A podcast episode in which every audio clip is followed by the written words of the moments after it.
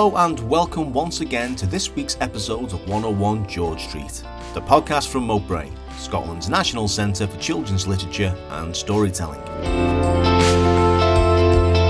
My name is John Malloy, and each week I invite a guest onto the show from the worlds of children's literature, storytelling, and creative learning. The theme for this week's show is storytelling and young people. My guest for today is a rising star on the Scottish storytelling scene. At the age of 17, she is one of the youngest apprentices at the Scottish Storytelling Centre and has already made a name for herself as an engaging storyteller in her native Aberdeenshire. Today we welcome Ailsa Dixon to the show.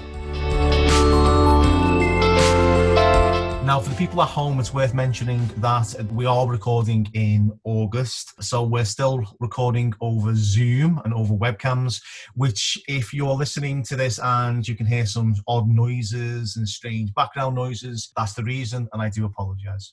Ailsa, what is your favourite children's story? Oh, as a very little child, I loved the Gruffalo and I had it memorized and recited it in the back of the car. And I must have driven my parents absolutely insane because I would not stop saying it over and over again for about a year.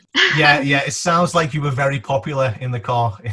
Definitely. When people think of storytelling in Scotland, they often think of very traditional settings of, of older people gathered around in a room talking and discussing stories stories from years ago. But you're very much a young person learning storytelling now today.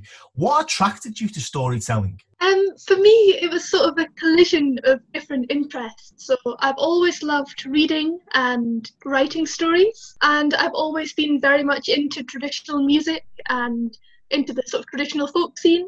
So I do a lot of traditional singing and playing ceilidh bands and things like that while keeping up with my writing and reading and things. And I think I first became aware of storytelling as a thing when I was about 13, 14. And I applied to a thing called the What's Your Story programme, which is run by the Scottish Book Trust. Mm. And I applied as a short story writer. Um, to the, uh, the Scottish um, Book Trust runs the What's Your Story programme, and it gives seven young teens from across Scotland the chance to spend a year developing their skills. Mm. So they'd pair you up with a professional mentor and you do lots of cool things. So we got to spend a week in Moniack Mhor and do a lot of amazing um, writing things.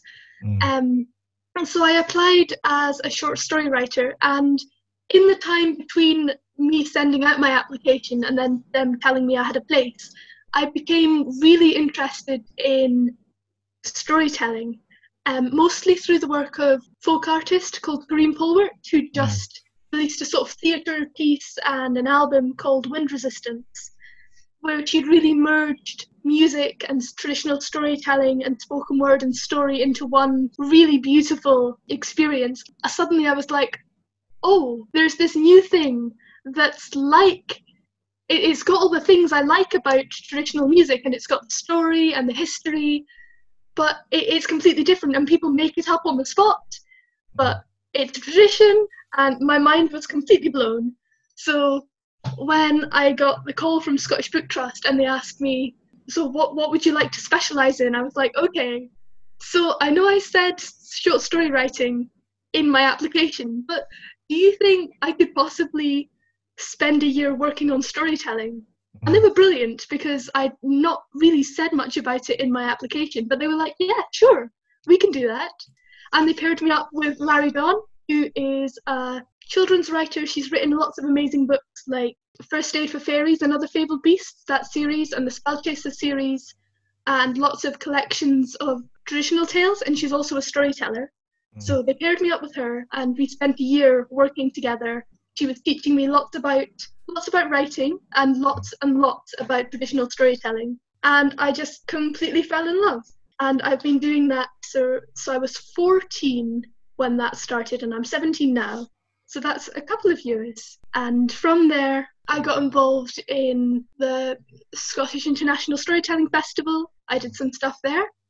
And um, storytelling just everywhere, anywhere people would let me do you perform to your peers, your friends, or people in school, for example? Um, sometimes, not very often, but I run a group for first first years, um, a sort of reading and writing group. So I tell them stories quite a lot, and I've told to my English class once or twice, and on a few other occasions, but not an awful lot. And what was the reaction that you got? I, I asked this because I used to work with a lot with young actors who would perform in front of um, their peers who were 17, 16, all the way down to 14, actually. And they would have different reactions from their friends when they're performing. And I'm quite interested in how, but how did they receive you? It was a very mixed response, mm. definitely the first years, the juniors, they were very, very into it. They, they, they loved it, especially the very grisly stories. Mm. If, if I told things about dragons with blood spurting everywhere, they were super into that. My peers, like my direct peers, some were a bit confused. Um, I don't think many people my age had sort of heard of storytelling, traditional storytelling as a thing mm. before. But I got a really positive reaction from lots of people in my um, English class, and some of my closer friends actually started to tell me some of their traditional stories. Really? And you know, yeah. Um, so one of my good friends, Maya, actually told me lots and lots of brilliant folk tales from Poland when I started telling stories. Um, so that that was brilliant. You're continuing a very fine tradition in Scotland where and the fact that you're so young and by telling your stories to people your age or, or, a little bit younger than you you're helping them tell stories to you so you're keeping this tradition alive yeah keeping the tradition alive is really really important for me because I go to lots of storytelling events and down in Edinburgh and things, and I'm the, like the only person, mostly the only person under about 25 in the room. Generally, the only person under like 40. so there might be me and like one other person who's about 28, and I'm like, guys, you need to get more young people. Otherwise, I'm really sorry, but one day you're not going to be there, and there's going to be a big gaping hole in the wonderful thing that is traditional storytelling. So Absolutely. it's so important for me to just keep telling stories and to share the love of storytelling with as many people as I possibly can. Now, I know you live in Aberdeenshire. How do you commute to the Central Belt and commute to the Scottish Storytelling Centre? Well, I'm very grateful to Creative Scotland and Nurture and the Nurturing Young Talent Fund, who gave me a very generous um, grant to allow me to get the buses and the trains, and actually gave me the money to let me take my dad along as well for um, so when, for the ones when I was slightly younger, because trains and buses are hard and complicated, especially when you're in a city that you haven't really been to. So they were absolutely brilliant and gave me lots of amazing money. Thank you very, very much, Creative Scotland. it's great to have support. Yes, definitely. Absolutely. Now, you mentioned that you were very interested from an early age in the folk scene, and I know that you're a keen harpist. How do you think being immersed from an early age in the folk scene and in traditional music, how has that influenced you? Oh, um, my influences from very small was probably well my parents um, introduced me to an awful lot of traditional music so my dad was very into folk music and introduced me to well people like Karine Polwart um, Michael Marra, um, the work of Hamish Henderson. Actually, my dad introduced me to at quite a young age. He was a fantastic ethnologist collecting mm. stories and songs, and my mum introduced me to a lot of great book. My mum and dad are both English graduates, so we have far too many books in our house. It's absolutely ridiculous. You can never have too many books. Nobody should get two English graduates to marry because the amount of books is actually a damage to the floorboard yeah, so lots and lots of books. Um, yeah, so I've been doing traditional singing for a very, very long time. Mm. And I've always loved ballads that tell stories through songs. Mm-hmm. And the idea that I'm singing a song that somebody two, three hundred years ago has also sung, it was very important to me that I was continuing this tradition and connecting with people that came before me. I've just always felt this connection with history and with story and yeah. What inspires you as a storyteller? Because obviously being a storyteller as i understand it it's not like uh, you're an actor and you're performing a monologue and it's all pre-rehearsed and you've got a script and you've you learn the script word for word. Being a storyteller, there's something a little bit more immediate about being a storyteller where you're allowed to improvise around your story. You're allowed to to make the story real and alive at that given moment. So you need to have inspiration or a source of inspiration for yourself. Where do you get that from yeah, def- there's a wonderful travel traveler proverb that says a story is told eye to eye, mind to mind, and heart to heart. Mm. So that connection is really important. I've always been really inspired by the natural landscape. Um, I love stories that are sort of origin stories, trying to explain the natural phenomena mm. of you know the world around us. So there's lots of um, great stories about how mountains came into being, how islands came into being. There's even a great one about geothermal springs the idea that a kelpie um, it's a wonderful kelpie story where a kelpie takes a wife and then the wife is really cold underneath the water so he steals a blacksmith and gets him to build a forge underneath the water to heat up his wife and make sure she's not cold. And that's why we have geothermal springs in some lost in Scotland. And I just love that. Before science, people were like, hey, so this hot water, Kelpie's wife. Kelpie's wife. That that's the reason we have hot water. The stories was a way of explaining what was happening around us at a time when we didn't know, and the the best explanation were the stories that we created for ourselves. Definitely, and uh, it's just that human creativity that's just looking at the world around us in a very unique way and creating this whole mythology and lore about very simple things and imbuing them with this really deep meaning. I'm also inspired quite a lot by, um, I love a good heroine. Love a good heroine. People doing daring and imaginative things that you probably or people you know would never get to do in their lives. So, mm. really love a great battle scene and girls with swords and things. Would you say strong female characters is a recurring theme in your storytelling? Yeah, definitely. Definitely. I feel, especially as a young feminist storyteller, in the folk scene, which is wonderful and I love it, but it has had quite a strong male dominated history. I feel a duty to be proud of the stories that I pass on, and people can tell whatever stories they like, but for me personally and for my peace of mind, I like to tell stories that have people doing heroines who are doing it for reasons for for themselves, for reasons other than wanting to achieve a stable, happy home life. Completely understand what you're saying because again, one of the ways that I, I and I'm guessing here that storytelling, traditional storytelling, can stay relevant and continue in the future and today is that it reflects the the lives of the people that are living now and the values of the people that are living now as well. So, where in the past maybe female roles were a certain way, now we can say, oh, these are the stories, these are the new stories where we champion the female um, mm, role. So, definitely. absolutely. And I think it's really important not only to tell stories now that have strong female characters, but also to look back into the stories that were being told hundreds of years ago that had strong female characters, mm. saying that this is not a modern thing. Girls have been out there doing awesome things in stories and in real life for millennia.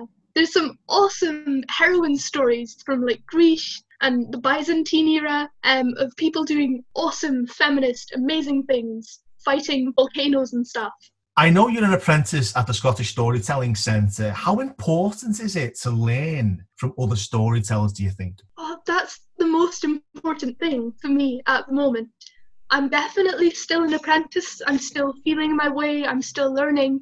And even when, you know, you're a professional storyteller, the way that we improve and the way that we build our repertoire is by sitting down and listening to other storytellers tell their stories looking at what works, what doesn't, asking them if we can use their stories and tell their stories to other people.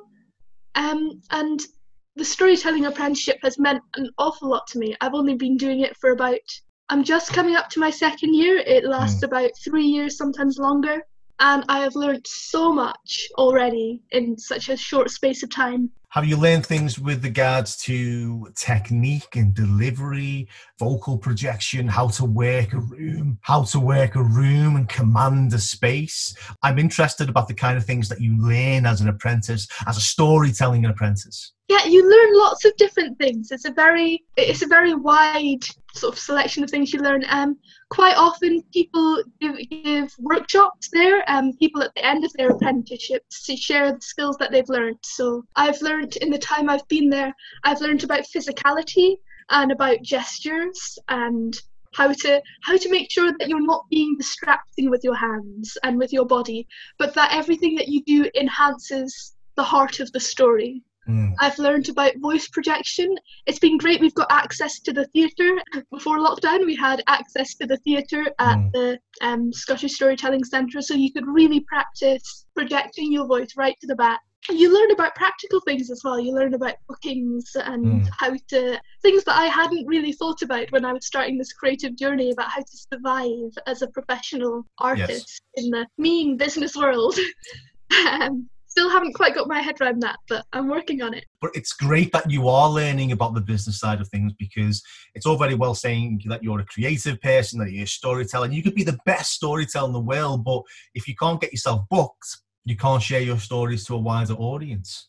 Yeah, that's really important, and I am glad that they're teaching us that. I actually learned how to do my first invoice a while ago for my first ever paid storytelling gig, so that, that was a milestone.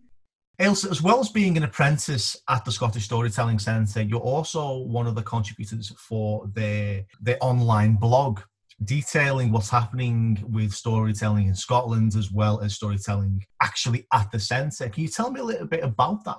Yeah, so the blog was really interesting. I was asked to write a piece for it sometime last year. So I'd finished my my What's Your Story journey. I just graduated and I hadn't yet started this um, apprenticeship, so I was at a, quite an in between place, and they mm. asked me to write a blog reflecting on what it was like as a young Scottish storyteller. And it was a really useful thing to sort of look back on my journey so far, and it sort of forced me to reflect and think about what was, you know, you know, what my aims were for the future. And it was a really good place to start talking about why it's important for young storytellers to do awesome things mm. and for there to actually be young storytellers in Scotland because there's not an awful lot of us. But thanks to you acting as a role model, hopefully we'll have more young Scottish storytellers coming through the ranks and getting out there and sharing their stories.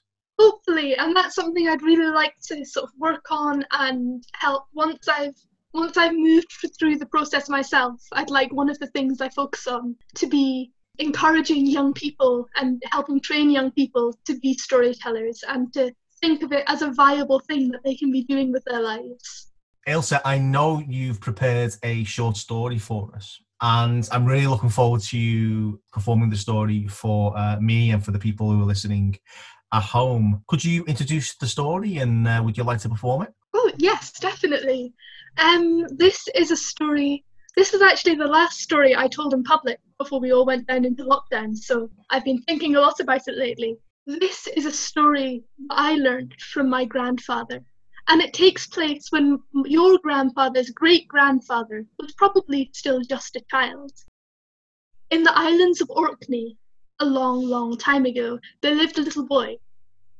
The little boy was nice, and he was friendly, and quite popular, but he did not like going to school whenever the sun was high and the sea was looking be- blue and beautiful, he would run away from the children gathered at the playground and run down to the beach and spend the day playing in the sand with the shells and the limpets and fishing in the sea and generally just having a brilliant time. On this particular day, when all his friends were heading to the schoolhouse, he saw the sun beating down on the beach and he thought it was just too beautiful a day to waste inside. So he ran down to the shore and spent the morning just having fun, fishing, playing with limpets, and wandering across the sand. It was about midday when he heard a strange noise. It was almost like somebody singing, but somebody singing in a strange, mysterious way that he hadn't quite heard before.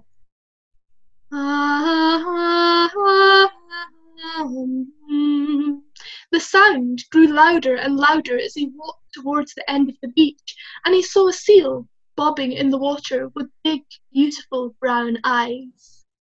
And in the sand by his feet, he saw a small seal pup gazing up at him. The seal in the water hadn't noticed him and was still diving about beneath the waves.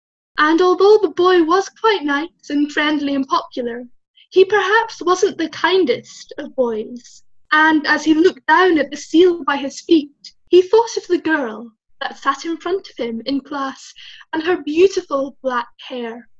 And he thought how good the seal cap would look on those beautiful brown, brown locks. And he thought maybe if he brought the seal skin and turned it into a beautiful hat for her, maybe she would talk to him. So he picked up a stone from the beach and raised it above his head, right above the seal pup. But at that moment he heard once again the strange song coming from the water. Ah, and he looked around and he saw the seal with its beautiful great brown eyes staring at him. And he turned away. It was just a seal. And he thought of the beautiful girl and thought of how good the seal cap would look on her head. And he raised the stone up once more. But once again, the song came from across the water.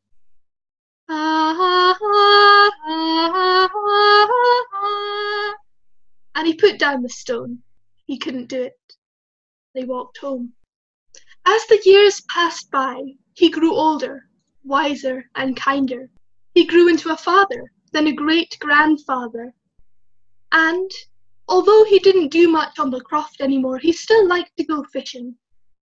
On this day, when the sun was high and the sea was looking blue, he walked down to the beach.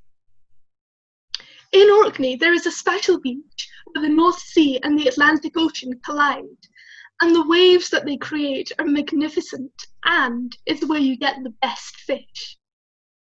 The, the man knew this, so he walked down right to the very end of the beach and he cast out his nets. It wasn't going very well. He sat on a rock and he cast out net after net and rod after rod, but no fish were coming in. He was just about to head home because the tide was just about to turn, when suddenly his nets began to fill with beautiful, beautiful silver fish. And he began pulling them in, net after net of gorgeous herring. And he put, was so happy and so overjoyed by the fact that he had such a bountiful supply, that he didn't notice the tide creeping further and further towards him. He didn't notice when the tide surrounded the rock he was sitting on. He didn't notice when the tide crept so far up the rock that his feet began to get wet. He only noticed when the water began to lap at, at his ankles, and he looked back and he saw the beach was completely covered by water. He knew it was going to be incredibly difficult to get back home, and as he sat on the rock desperately trying to think of a way the water kept climbing higher and higher, and the waves from the North Sea and the waves from the Atlantic Ocean crashed together, with spray and salt slipping in his hair and his face.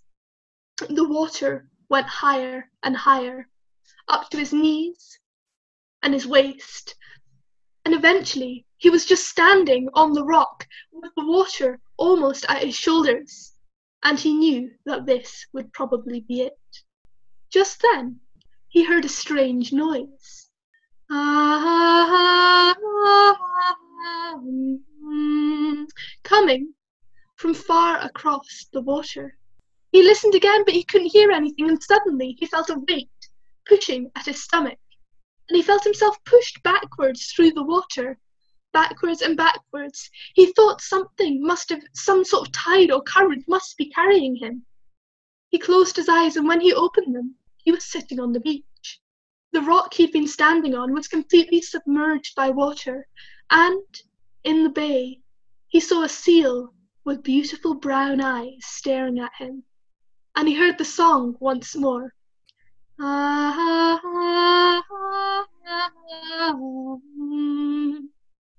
and he knew that the Selkies of Orkney never forget. Ailsa, that was wonderful. Thank you so much. Thank you very much for listening. So, what is the name of that story? I don't actually know. My stories never really have names. That's fine. That's absolutely fine. I think in my head it's called something like the Sad Selkie or the Orcadian Selkie. I learnt that story from a wonderful harpist and storyteller called Heather Yule about a year ago. Fantastic, really well performed, um, and uh, the delivery was fantastic. It was great. Thank you. What's next for you as a storyteller? My immediate plans are to finish up my apprenticeship, so I've got another two years to go. Mm. Um, and I'm just going into sixth year, so I'll do my second year while still at sixth year. And then hopefully, fingers crossed, I will get into uni, and I'm planning to go to Edinburgh Uni um, to study Scottish ethnology, which is actually the study of um, how countries experience culture. Um, so it's really interesting. In my mind, I'm just going to be studying storytelling with traditional arts and culture for like four years. It's going to be brilliant. Can't wait. Um, so I will be doing my final third year of my apprenticeship while in Edinburgh and I'm just going to plan to soak up as much storytelling as possible in that year. And then hopefully I will get onto the directory and become a professional storyteller and do awesome professional storyteller things. And hopefully, hopefully I'll be able to keep storytelling as a career, um, maybe working somewhere like the Village Storytelling Centre in Glasgow mm. or the Storytelling Centre in um, Edinburgh or just keep doing freelance things. I'm really interested in working with storytelling as a means of empowerment to mm. so communities um, and encouraging people to tell their stories. So I really hope I can do something with storytelling and social justice um, as I grow older. Absolutely, and we would love to have you down in Moat Brae and Dumfries. And we're here to champion young storytellers, so we'd love to have you down. That would be brilliant. What advice would you give to a young person who's thinking of becoming a storyteller? Just go for it. Completely go for it. Story the storytelling scene is so warm and encouraging and friendly and everybody is looking to grow the storytelling family.